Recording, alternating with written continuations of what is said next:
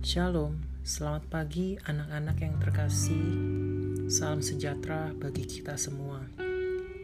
Sebelum memulai kegiatan pembelajaran atau PTS untuk anak-anak kelas 6, mari kita mendengarkan renungan terlebih dahulu. Tema renungan pagi hari ini adalah Kak Santi meminta maaf. Yang diambil dari dari kitab Yoel pasal 1 ayat 19 Kepadamu ya Tuhan aku berseru Maafkan Santi yang sudah buang sampah di halaman rumah, Ma. Sekarang Santi tahu membersihkan halaman itu capek juga. Kata Kak Santi sambil meneguk minuman dingin buatan Mama. Mama tersenyum sambil mencium kening Kak Santi.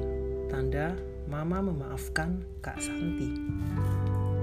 Anak-anak, hukuman tidak membuat Kak Santi marah kepada Mama. Sebaliknya, Kak Santi menyadari kesalahannya, membuang sampah sembarangan.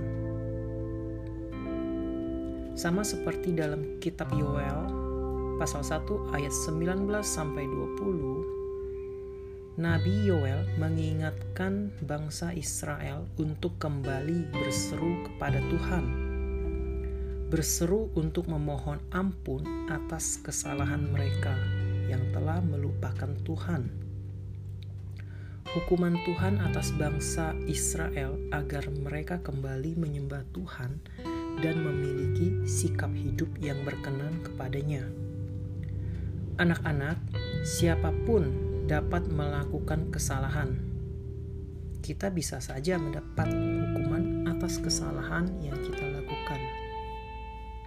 Mari kita segera menyadari kesalahan kita dan meminta maaf. Hukuman yang kita terima bertujuan membuat kita menyadari kesalahan kita dan berubah. Mari kita bersatu dalam doa. Bapa di surga, aku tahu Engkau bersedia mengampuniku. Dalam nama Tuhan Yesus, aku berdoa. Amin.